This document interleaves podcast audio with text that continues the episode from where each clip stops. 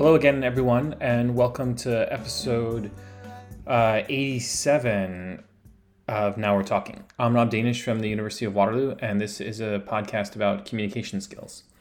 So it's election season in the United States. Uh, we're, I think, like four or five weeks away from election day, and uh, candidates are busy spending lots and lots of money on uh, on advertisements. Their first debate is actually tonight.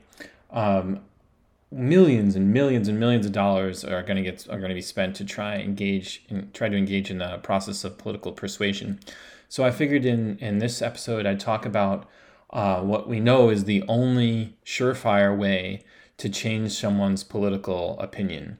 Uh, so let me just start by saying that like I, I think most of political communication these days is about amplifying the kinds of perspectives that already exist in constituencies that are already adhere to the positions and beliefs of one party or another. So most of the Democratic the Democratic Party um, occupies the by far the popular positions, policy positions uh, being debated for the day. Uh, the question for them is, can we get enough Democrats out to vote on election day? Um, the Republicans, sort of in, in the US at least, seem to enjoy a little bit more enthusiasm, so their voters tend to show up at the polls and vote. But really, like Donald Trump is not trying to persuade anyone of anything, really. He's just trying to gin up for support for his already existing group of, from his already existing group of, of supporters. Um, so a lot of political persuasion is just about amplifying the feelings already, feelings of commitment that already people already feel to their political party or their preferred political candidate, etc., which is a real shame. I think democracy loses out when we opt out of the process of persuasion. Uh, so today I'm not going to talk about advertisement that's trying to advertisements or anything that tries try to um, amplify those feelings. Uh, I want to talk about actually changing someone's mind. So uh, someone who is committed to uh, voting for a Republican or believes in Republican positions or committed to voting for a Democrat and believes in Democratic positions, how do you convince them or change their mind to vote for the opposite political party? Um, and so here, what I'm talking about are people that are really dug in, uh, that really are committed or wedded to their beliefs. And then uh, I'm trying to ask the question what communication practices do we have available to us to talk to those people that are really dug in and to change their mind? Um, and if you can think, I think the best way to think about this is is about you know prejudice. Uh, so people that have pre-existing prejudices, how do you help them become less prejudiced? Like that's a really tough question. Um, so uh, let's take an example for starters. In November 2008, um, California residents were voting on what was called Proposition 8. That was a measure that proposed banning same-sex marriage in the state. Now, given California's somewhat kind of liberal leanings, uh, we would think that the measure would be defeated, and uh, but that's not what happened. Okay, the measure passed, and it was a huge blow to the community, uh, and people were pretty shocked and pretty outraged. They didn't know what to make of that situation, uh, so they tried to make sense of why Proposition Eight, you know, was um, why Proposition Eight passed, and they didn't want to make a set of assumptions about the people who voted against them or, or for the proposition. They wanted to just ask those people what they thought. So they decided the the kind of uh, uh, a group of people decided to go to the neighborhoods where they had lost, and they wanted to seek out the voters who had voted against them and ask them why they did that. Um, this was mostly the Los Angeles LGBT Center. Um, a guy named David Fleischer and his team. They went to the heart of the counties that they lost. Um, and those were counties where people were staunchly opposed to gay marriage. They, they alleged to hate gay and lesbian people. And uh, so canvassers went and started knocking on doors to talk to the Prop 8 supporters to try to understand their perspective. Now, political canvassing is not new, it's, it's a common technique, and it usually follows a designed script. So, what normally happens is a political consultant comes along, crafts a message, and the canvasser's job is to deliver the pitch from the message. Word for word, they literally spew facts and figures to try to convince someone to go along with their position. Those conversations are usually pretty one sided and they often feel forced. It's like being lectured at, and if you've been listening to that this podcast, it's like experiencing a push tactic of persuasion. And then, not surprisingly, push tactics of persuasion just don't work. Uh, so after Proposition 8, the team that went, went canvassing tried to stop talking and start listening. So they didn't give them a script. They just went and said to the canvassers, ask people why they felt the way they did. And they had 15,000 one on one conversations. Uh, and that team learned a whole bunch. They didn't learn just about people's preferences regarding gay marriage, but they also learned a little bit about the process of persuasion. Uh, they ended up going through different iterations of scripts before they finally settled on one they liked. And they called this new script deep canvassing. Uh, so that's sort of what I want to talk about today. Um, and you know this deep canvassing technique, you know, they they showed these guys that did deep canvassing, they showed their approach to a political scientist, and I'm not going to say who this professor was, but the professor was pretty skeptical skeptical and, and said and I'm quoting here, there's no reason to think that it'd be successful because nobody succeeds that way. Um, so, you know, that, that political science professor is dead wrong. Uh, so now we have all sorts of all sorts of data that this deep canvassing worked. Um, so m- more than 50 canvassers go out uh, to more than 500 voters. And they went out to these voters in order to have tough conversations, conversations that were kind of fraught with emotion people against the legislation weren't just uh, casually opposed; they were they were really really strongly opposed. Um, but they found afterward that a single 10 minute deep canvassing conversation made the voters that were strongly opposed significantly more accepting of the view uh, that gay marriage should be should be legal. They had more positive feelings toward transgender people afterward. They were more supportive of laws protecting them from discrimination, etc. Uh, and the effect wasn't just short lived the, the effect persisted months after the canvassers had stopped by. It even withstood exposure to attack ads from the opposition. So whatever happens in in these um, in these ten minute deep canvassing conversations, we know the effects that they had, and they were they were good. They were really positive. They can durably change people's minds about a challenging or um, a challenging issue or an issue around which there's really strong feelings. So, um, okay, what, what's the difference between conventional canvassing and deep canvassing? Conventional canvassing is a little like being a mailman. You know, you just sort of drop off the information at one house and then you go to the next house. You want to get in and get out as quickly as possible. Uh, and you can see that in how canvassers practice. Like a group of trainees will divide in half, form two lines, and pair up. And uh, one will pretend they're the canvasser and one will pretend they're the voter. And the winner is the canvasser who is the briefest. This is totally stupid that, that this is how things used to work. Deep canvassing takes a lot longer. The first and foremost goal is to get the voter to be honest, not the canvasser. So you have to get the voter to have a frank, candid interaction, usually about a complex and often emotionally charged issue. That's not happening in 60 seconds or 90 seconds. It takes about 10 minutes. So you have to be willing to invest time in what it takes to connect. So actually, the longer the conversation, the more likely there was there is success. So it's the opposite of what traditional political canvassing looks like. Uh, you're trying also to show the voter that it's safe for them to say whatever it is they feel they need to say, whether they think the canvasser will like it or not. So the voter has to feel as if he or she can be directly honest, regardless of the canvasser's uh, position or likelihood of or how their canvasser might respond. Um, so let's say uh, a canvasser who's gay knocks on someone's house and the and asks about proposition 8 and the person says well you know i don't like and uses some derogatory term to describe gay people uh, the the canvasser cannot get angry the canvasser has to stay neutral and objective and calm and allow the person, the voter, to continue to express their authentic thoughts. So um, the canvasser would say something like, you know, let's say the, the voter uses a, a slur to describe gay people. the canvasser might say something like, "Is that what you refer to? Uh, is that how you refer to gay people?" Um, you know, they're trying to draw out in a polite way more uh, a more authentic descriptor from that person. Uh, okay, so you're trying to so one, it takes a long time. Two, the voter has to feel like they can say whatever it is that they want to say. Uh, here comes three though.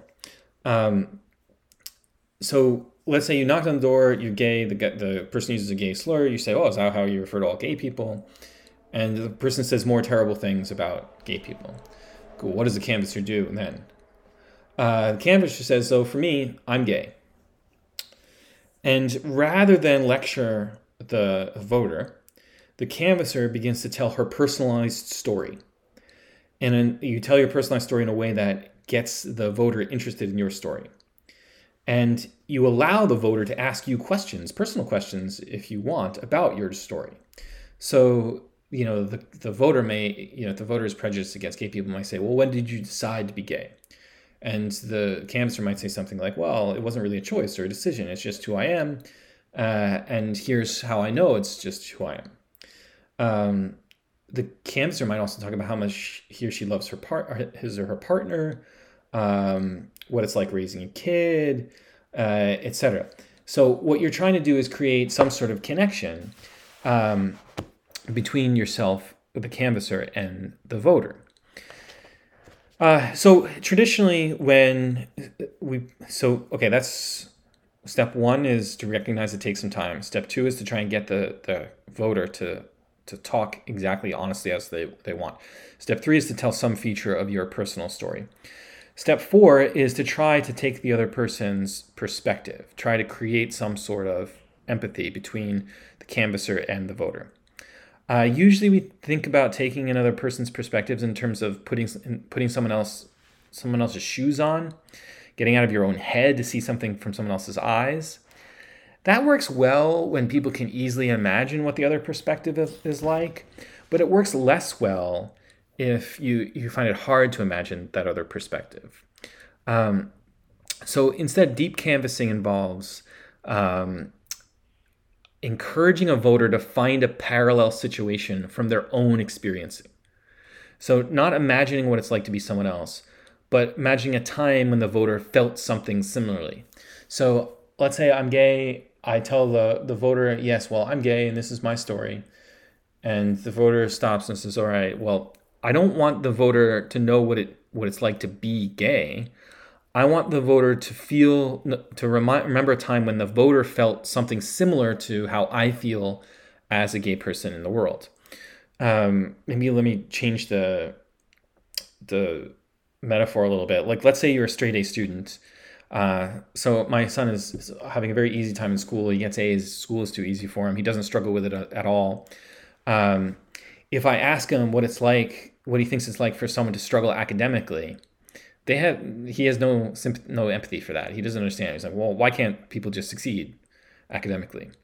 Uh, but whether it's in academics or not, odds are uh, he will have struggled at something in his life. So the key is to get him thinking about how he felt when he struggled with that thing. Uh, and that will help him better understand what someone struggling academically is going through. So, deep canvassing uses that to reduce prejudice or uh, antagonism toward a position. It's hard to imagine what life is like for someone else, particularly if that person is a different race or gender or sexual orientation. So, you can ask most 45 year old white men, for example, to imagine what it's like to be discriminated against, but they don't get it, right? Because they haven't been discriminated against.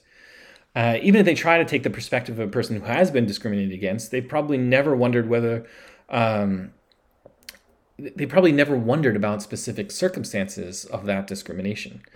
So rather than asking a voter to imagine what it's like to be, say, gay or transgendered, canvassers asked voters to find analogous experiences in their own lives. Um, so the canvasser might ask a voter to think about a time when they were judged negatively for being different and then then they they elicit the story from the voter about that similar experience or that similar feeling and then the canvasser encourages them to see how their own experiences offer a window into what it's like to be gay or, or transgender transgendered or, or whatever um, so you see, you okay. So step one, it takes a long time. Step two, you get the the person at the the voter to say whatever it is they think, exactly how they feel. Step three, you kind of tell your story. Step four, you encourage the voter to tell their story about a thing that's similar to the the emotion or the feeling that you're trying to capture in your story. Um, so deep canvassing basically works because it switches the field. Instead of starting with some contentious issue, uh, instead of starting in the place where you're far apart, you're looking for a place where you're closer together. Uh, you're looking for a place of agreement rather than disagreement. You're looking for a point at which you share something with that other person. And you're using the 10 minute conversation to manufacture that feeling or that point of connectedness between you and the voter. Um, it's easy if you're asking people about trans- transgender rights, abortion, or any other complex politically laden topic, it's easy to shoot things down that feel like they far, fall too far away from one's own position. Uh, it's sort of like staunch conservatives might be sitting on their 10 yard line, uh, and the idea of transgender rights are so far away, they're way down the field, there's this huge distance. But deep canvassing is an attempt to change the conversation, to make an abstract debate something concrete, um, and to make it not directly about transgender rights, first and foremost. It's about the, the feelings and the perspectives of the two people, the canvasser and the voter. Um, so I think. Um, so even if you start with the point is here, even if you start with a tough issue that seems divisive, Deep canvassing gets you to start with common ground, something everyone can rally around or relate to. And then, as I said in this podcast before, first you connect, then you convince. Only after building that connection do the deep canvassers uh, bend around and pivot to the political question. So, Proposition 8 or whatever it is. Um, you know, in, in other words, after you've made the connection, you make the ask for the political proposition. Um, so deep canvassing, it turns out, had more than just a small effect. The impact was very, very sizable. The conversation usually lasted around 10 minutes, uh, but its effect was larger than the change in attitudes toward gays and lesbians in the United States between 1998 and 2012 in totality. In other words, you know, those series of 10 minute conversations uh, held by those deep canvassers in California in a few month period was more effective than 15 years uh, of, of mass communication work uh, in that same uh, around attitudes toward gays and, and, lesbians in the United States.